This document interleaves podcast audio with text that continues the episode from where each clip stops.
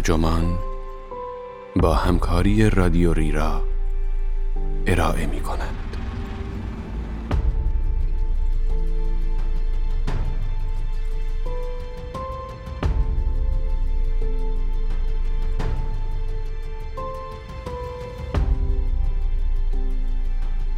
در بهترین حالت چهار هزار هفته روی زمین هستیم پس چرا این همه وقت تلف می کنیم؟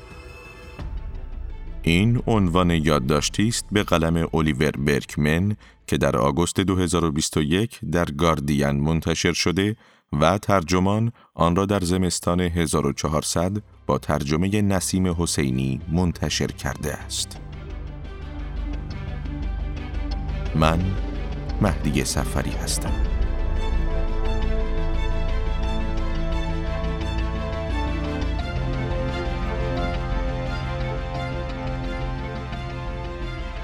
در روز جمعه ای از ماه آوریل 2016 درست وقتی رقابت دو قطبی ریاست جمهوری آن سال در ایالات متحده شدت گرفته بود و بیش از سی درگیری مسلحانه در اقصا نقاط دنیا بیداد می کرد، قریب به سه میلیون نفر بخشی از روزشان را به تماشای دو گزارشگر باسفید گذراندند که داشتند دور هندوانه ای کش لاستیکی میانداختند. کم کم و پس از چهل و سه دقیقه زجرآور هم فشار روانی و هم فشار فیزیکی بر هندوانه زیاد شد تا اینکه در دقیقه چهل و چهار ششمین کش هم انداخته شد. اتفاقی که بعد از آن افتاد شگفت زده تان نمی کند. هندوانه با کسیف کاری زیاد ترکید. گزارشگرها زدند قدش تکه های هندوانه را از روی عینک های ایمنیشان پاک کردند و بعد کمی از هندوانه خوردند. برنامه تمام شد و زمین همچنان به چرخش دور خورشید ادامه داد. این ماجرا را برای این تعریف نمی کنم که بگویم اگر چهل و چهار دقیقه از عمرتان را صرف زل زدن به هندوانه ای در اینترنت کنید اشکالی دارد یا به خصوص خجالت آور است. اما این داستان مثال روشنی است از یکی از اصلی ترین موانعی که وقتی تلاش می کنیم به نحو صحیح از زمان استفاده کنیم با آن روبرو می شویم و آن چیزی نیست جز حواس پرتی. دست آخر وقتی توجهتان هر روز بیشتر از قبل اسیر چیزهایی می شود که هرگز نمی خواستید رویشان تمرکز کنید دیگر اهمیت چندانی ندارد که چقدر به استفاده بهینه از زمانتان متعهدید. شرط میبندم که آن روز صبح هیچ کدام از آن سه میلیون نفر با این قصد از خواب بیدار نشده بودند که بخشی از عمرشان را صرف تماشای ترکیدن هندوانه کنند. و حتی در لحظه تماشایش هم لزوما احساس نکرده اند که آن کار را به اختیار خودشان انتخاب کرده اند. این یکی از نظرات معمول و حاکی از پشیمانی مردم در فیسبوک است. بد جور دلم می‌خواد بقیهش رو نبینم. اما دیگه توش گیر کردم. یک نفر دیگر نوشته چهل دقیقه است دارم شما دوتا رو نگاه می‌کنم که دارید کش لاستیکی میندازید دور هندونه. چه بلایی دارم سر زندگی میارم؟ عمر متوسط انسان به شکلی مزهک، ترسناک و برخورنده کوتاه است. برای روشنتر شدن مسئله باید گفت نخستین انسانهای امروزی دست کم دویست هزار سال پیش در دشتهای آفریقا پدیدار شدند و دانشمندان برآورد می کنند که برخی از اشکال حیات تا یکونیم میلیارد سال دیگر نیز دوام خواهد داشت. یعنی تا روزی که گرمای فزاینده خورشید آخرین موجودات زنده را هم محکوم به مرگ کند. اما شما چطور؟ به فرض اگر هشتاد سال عمر کنید تقریبا چهار هزار هفته را خواهید دید. اولین باری که چنین حساب و کتابی کردم حالم داشت به هم می‌خورد. اما همین که بهتر شدم پیله کردم به دوستانم و از آنها خواستم همینطور فل بداهه حدس بزنند که هر انسان عادی چند هفته می‌تواند زنده باشد. یکیشان عددی شش رقمی نام برد. اما همانطور که مجبور شدم برای او هم توضیح بدهم 310 هزار هفته که عدد شش رقمی نسبتاً اندکی است عمر تقریبی کل تمدن بشری از زمان سومری های باستان در بین النهرین است. به قول تامس نیگل فیلسوف معاصر تقریبا در هر بازه زمانی معنیداری همهمان هر آن ممکن است بمیریم. برای همین هم حواس پرتی حقیقتا اهمیت دارد. زیرا تجربه شما از زنده بودن چیزی نیست جز مجموع تمام چیزهایی که به آنها توجه کرده اید. در پایان عمر وقتی به گذشته نگاه کنید می‌بینید زندگیتان همان چیزهایی بوده است که لحظه به لحظه توجه شما را به خود جلب کرده اند. وقتی به چیزی توجه می کنید که ارزش چندانی برایش قائل نیستید، اغراق نیست اگر بگوییم که تاوانش را با زندگیتان می دهید. از همین روی بود که سنکا در کتاب خود با عنوان درباب کوتاهی زندگی تا این حد هموطنان رومی خود را معاخزه می کرد. از این بابت که مشاغل سیاسی را که حقیقتا برایشان مهم نبود در پیش می گرفتند یا زیافت های مفصلی را که لذتی از آنها نمی بردند برپا می کردند یا حتی حمام آفتاب می گرفتند. سنکا می‌گوید انگار رومی ها متوجه نبودند که با گردن نهادن به این نوع مشغولیت ها دارند همین جوهره هستی را به باد می دهند. سنکا این خطر را به جان خریده که خشک و لذت ستیز به نظر برسد. مگر کمی حمام آفتاب گرفتن چه بدی دارد و راستش را بخواهید گمان می کنم که احتمالاً واقعا لذت ستیز بوده است. اما مسئله این نیست که اگر انتخاب کنید اوقاتتان را خواه در ساحل و خواه در باسفید به استراحت و تفریح بگذرانید اشتباه کرده اید. مسئله اصلی آن است که وقتی فردی حواسش پرت می شود اصلا انتخاب نمی کند. توجه او در این حالت به فرمان نیروهایی در می آید که قلبا علاقه چندانی به آنها ندارد. همه اینها کمک می کند به اینکه جنبه بسیار هشدارآمیز اقتصاد توجه آنلاین معاصر را شفافتر ببینیم. در سالهای اخیر بسیار درباره اقتصاد توجه شنیده ایم. اقتصاد توجه اساساً ماشین قول پیکری است که شما را وادار می کند به چیزهایی اهمیت دهید که پیش از این نمی‌خواستید به آنها اهمیت بدهید. و گویی که کسی فرمان داده باشد کنترل شما بر توجهتان بسیار اندکتر از آن است که تصمیم بگیرید تسلیم وسوسه هایش نشوید. همه ما با شکل و شمایل کلی چنین موقعیتی آشناییم. می‌دانیم که بسترهای رسانه های اجتماعی آزادی که استفاده می کنیم واقعا آزاد نیستند. چرا که به اصطلاح شما مشتری نیستید بلکه محصولی هستید که به فروش می رسد. به عبارت دیگر، شرکت های فناوری منافعشان را از این راه تأمین می کنند که توجه شما را جلب کنند و بعد آن را به شرکت های تبلیغاتی بفروشند. احتمالا این را هم می دانید که این هدف توسط طراحی ترغیبی محقق می شود. طراحی ترغیبی اصطلاحی کلی است برای مجموعه ای از فنون روانشناختی. این فنون مستقیما از طراحان دستگاه های سکه‌ای کازینویی وام گرفته شدهاند و آشکارا هدفشان تشویق رفتار اجباری است. یکی از صدها مثالی که در این باره می‌توان زد، حرکت همهگیر پایین کشیدن صفحه برای بازآوری یا رفرش آن است. این حرکت از پدیده ای به نام پاداش های متنوع بهره می‌گیرد و به این ترتیب افراد را ترغیب می کند که مدام صفحه ها را بالا و پایین کنند.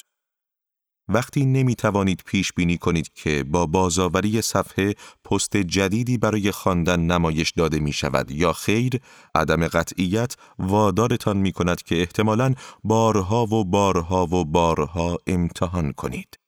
درست همان کاری که در دستگاه های سکه‌ای هم می کنید. هرچند چیزی که بیش از همه مقفول مانده این است که حواس پرتی تا کجا می تواند پیش برود و چطور تلاش های ما را در این راستا که می خواهیم وقت محدودمان را به شکلی که دوست داریم بگذرانیم از اساس بی نتیجه می گذارد. وقتی سهون ساعتی را در فیسبوک تلف کنید، بخشوده می شوید اگر فرض کنید ضرر وارده از لحاظ زمان تلف شده به همان یک ساعتی که هدر رفته محدود می شود. اما اشتباه می کنید. از آنجا که اقتصاد توجه برای این طراحی شده که پرکشش ترین چیزها را در اولویت قرار دهد نه صحیح ترین ها یا مفید ترین ها را پس به طور نظاممند تصویری را که همواره در ذهنمان از جهان داریم برهم می‌زند. فهم ما از اینکه کدام امور اهمیت دارند با کدام تهدیدها مواجهیم یا رقبای سیاسیمان چقدر اهل رشوه اند از این مسئله تأثیر میپذیرند و تمام این قضاوتهای تحریف شده بر نحوه تخصیص زمانمان در دنیای واقعی هم اثر می‌گذارد. مثلا اگر رسانه های اجتماعی شما را مجاب کنند که مشکل جرائم خشن در شهرتان بسیار وخیمتر از آن چیزی است که واقعا هست، ممکن است ناگهان خودتان را در حالی بیابید که دارید با حراسی بیدلیل در خیابانها راه می روید. اگر در فضای آنلاین از کسانی که مخالف ایدئولوژی شما هستند چیزی جز رفتار بسیار بدشان ندیده باشید، احتمال دارد تصور کنید که حتی اعضای خانوادهتان هم که عقاید سیاسیشان با شما متفاوت است، باید به همان اندازه و همان قدر اصلاح ناپذیر و بد باشند و همین حفظ رابطه با آنها را برایتان دشوار کند. اینطور است که رسانه ها در قدم اول تعریف ما را از امور مهم تغییر می دهند. به قول هری فرانکفورت فیلسوف، آنها در توانایی ما برای خواستن آنچه می‌خواهیم بخواهیم اخلال ایجاد می کنند. به روشنی خاطرم هست که نزدیک غروب در یکی از ساحلهای بادگیر اسکاتلند تنهایی قدم می زدم که با یکی از عوارض جانبی بسیار آزارنده طراحی ترغیبی روبرو شدم. منظورم این است که وقتی متوجه می‌شوی فعالیتی که به آن مشغولی را گروهی از روانشناسان متخصص نساختند که مسررانه می‌خواهند از متزلزل نشدن توجهت مطمئن شوند کم کم عصبی می‌شوی. من سواحل بادگیر اسکاتلند در گرگومیش را از هر چیزی که در رسانه های اجتماعی دیدم و به یاد دارم بیشتر دوست دارم. اما مسئله این است که رسانه های اجتماعی طوری طراحی شده اند که مدام خودشان را با علایق من تطبیق دهند و دکمه های روانی من را بفشارند تا توجهم را در بند خود نگه دارند. بنابراین تعجبی ندارد که گاهی باقی مانده واقعیت توان رقابت با آنها را نداشته باشد. اوضاع وقتی بغرنج تر می شود که بدانیم به واسطه مشکل خاصی که توجه دارد و بسیار دشوار می تواند بر خودش نظارت کند، ممکن است حتی به سختی متوجه شویم که در رسم ملالانگیز این روزها نگاهمان به زندگی عوض شده است. تنها قوه ذهنی قابل استفاده برای اینکه بدانیم ایراد توجهمان از کجاست، توجهمان است. همان چیزی که از قبل تصرف شده است. این یعنی به محض اینکه اقتصاد توجه به اندازه کافی حواستان را پرت کرد یا عصبی یا مکدرتان کرد دیگر به آسانی می شود گمان کرد که این روزها زندگی همین گونه است. به بیان تی اس الیوت حواس پرتی حواس ما را از حواس پرتی پرت کرده است.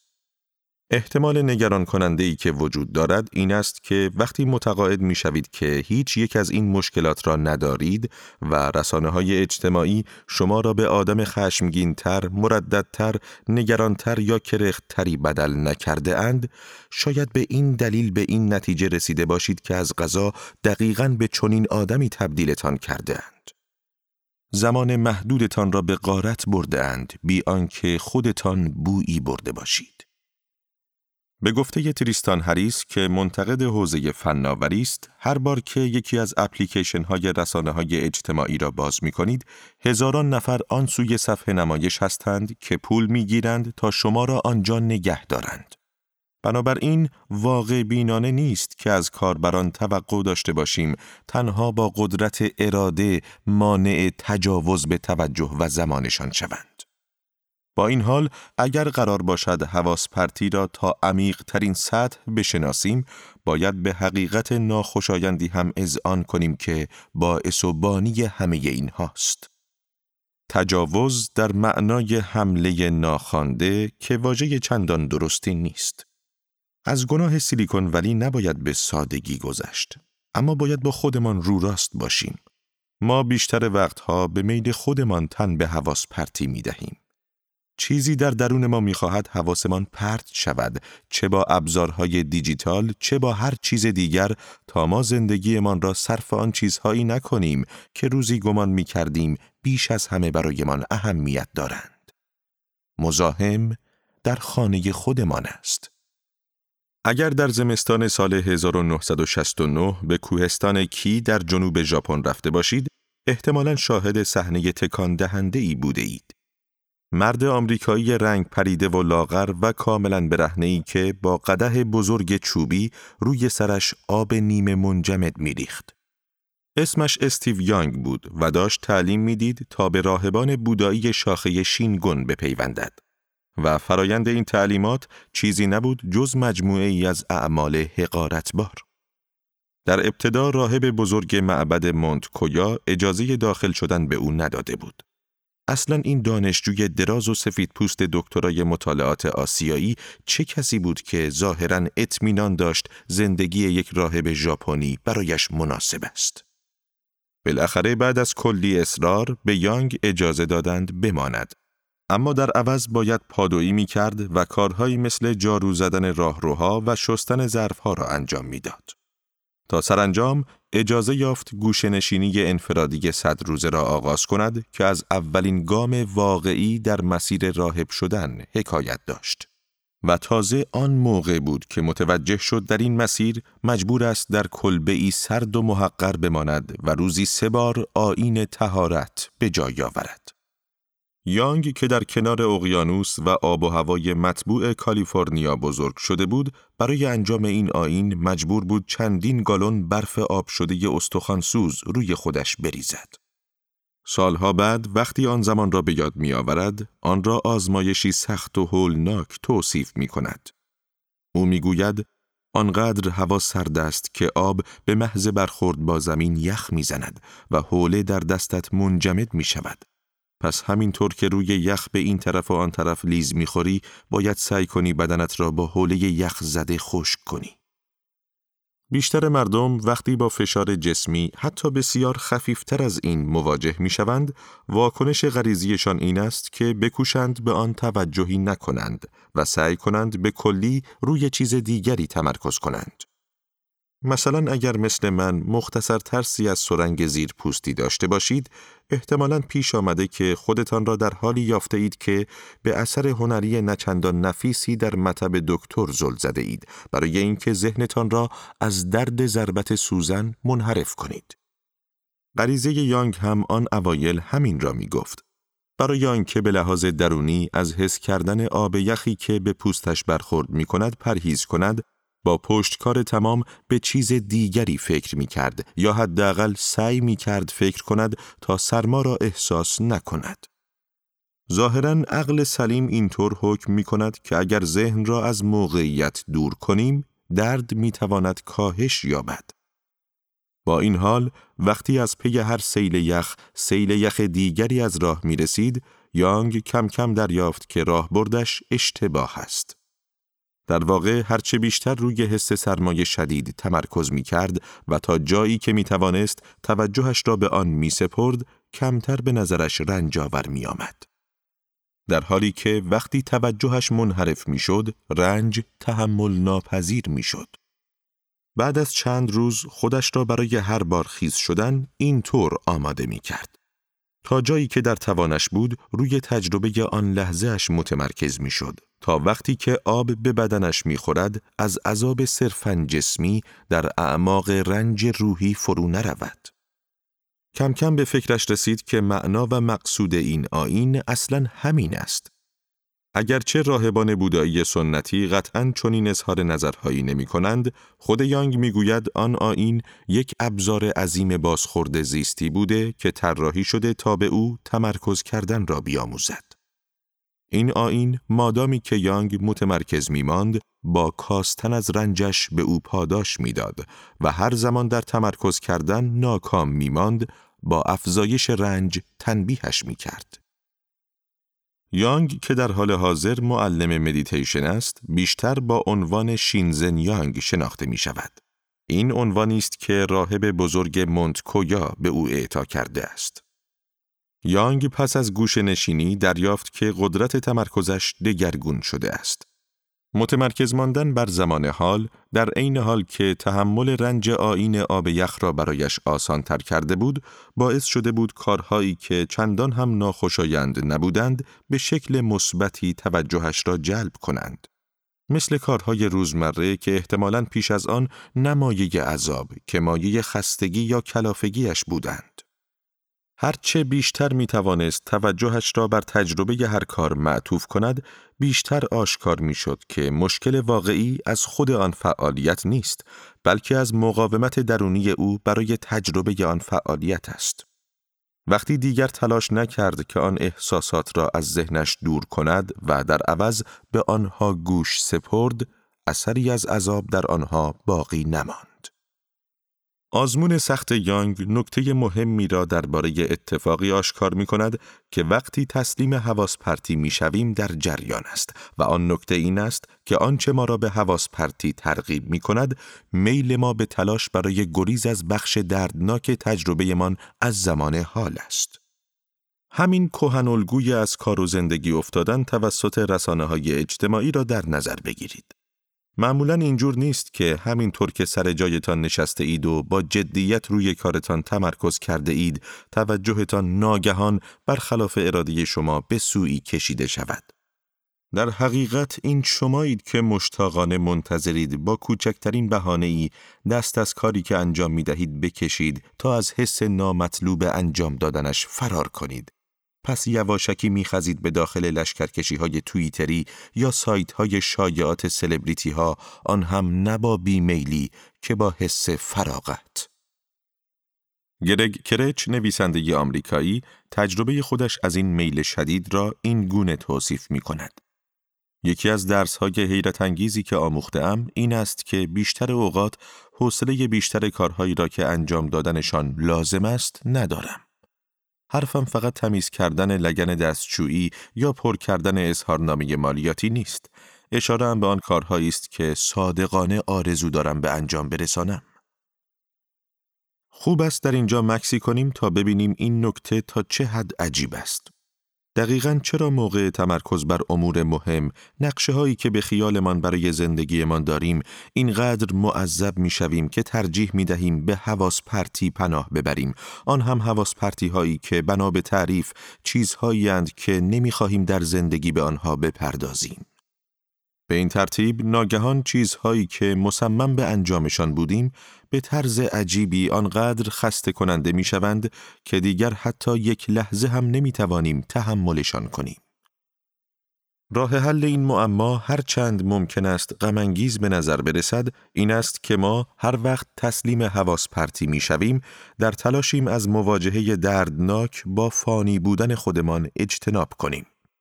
یعنی از تنگنایی که بشر به خاطر داشتن زمان محدود و به طور ویژه تر در مورد حواس پرتی کنترل محدود بر این زمان با آن روبروست. وقتی میکوشید روی چیزی تمرکز کنید که مهم تلقیش می کنید، ناچارید با محدودیت هایتان رو در رو شوید.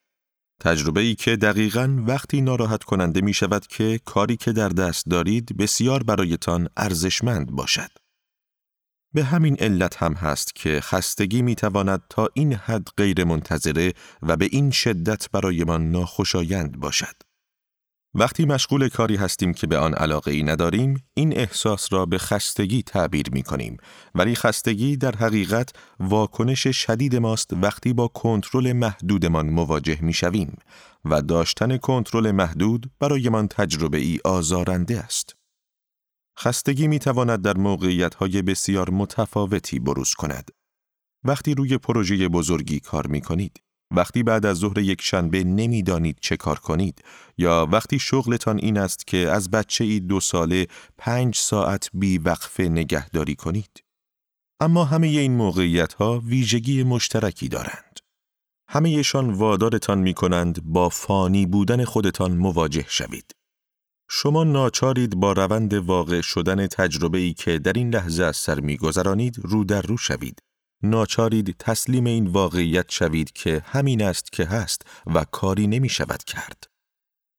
جای شگفتی نیست که ما در فضای آنلاین به دنبال حواس پرتی می گردیم.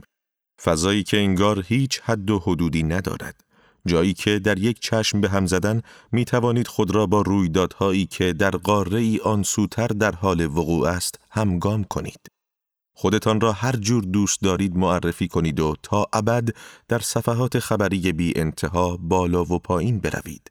و همانطور که جیمز داستربرگ منتقد می‌گوید در قلمرویی که مکان در آن معنایی ندارد و زمان در زمان حال بیپایان امتداد یافته است به این سو و آن سو کشانده شوید. به این ترتیب راحتتر می توان فهمید که چرا راهکارهایی که عموماً برای غلبه بر حواس پرتی توصیه می شوند به ندرت مؤثرند یا دست کم تأثیر دراز مدتی ندارند.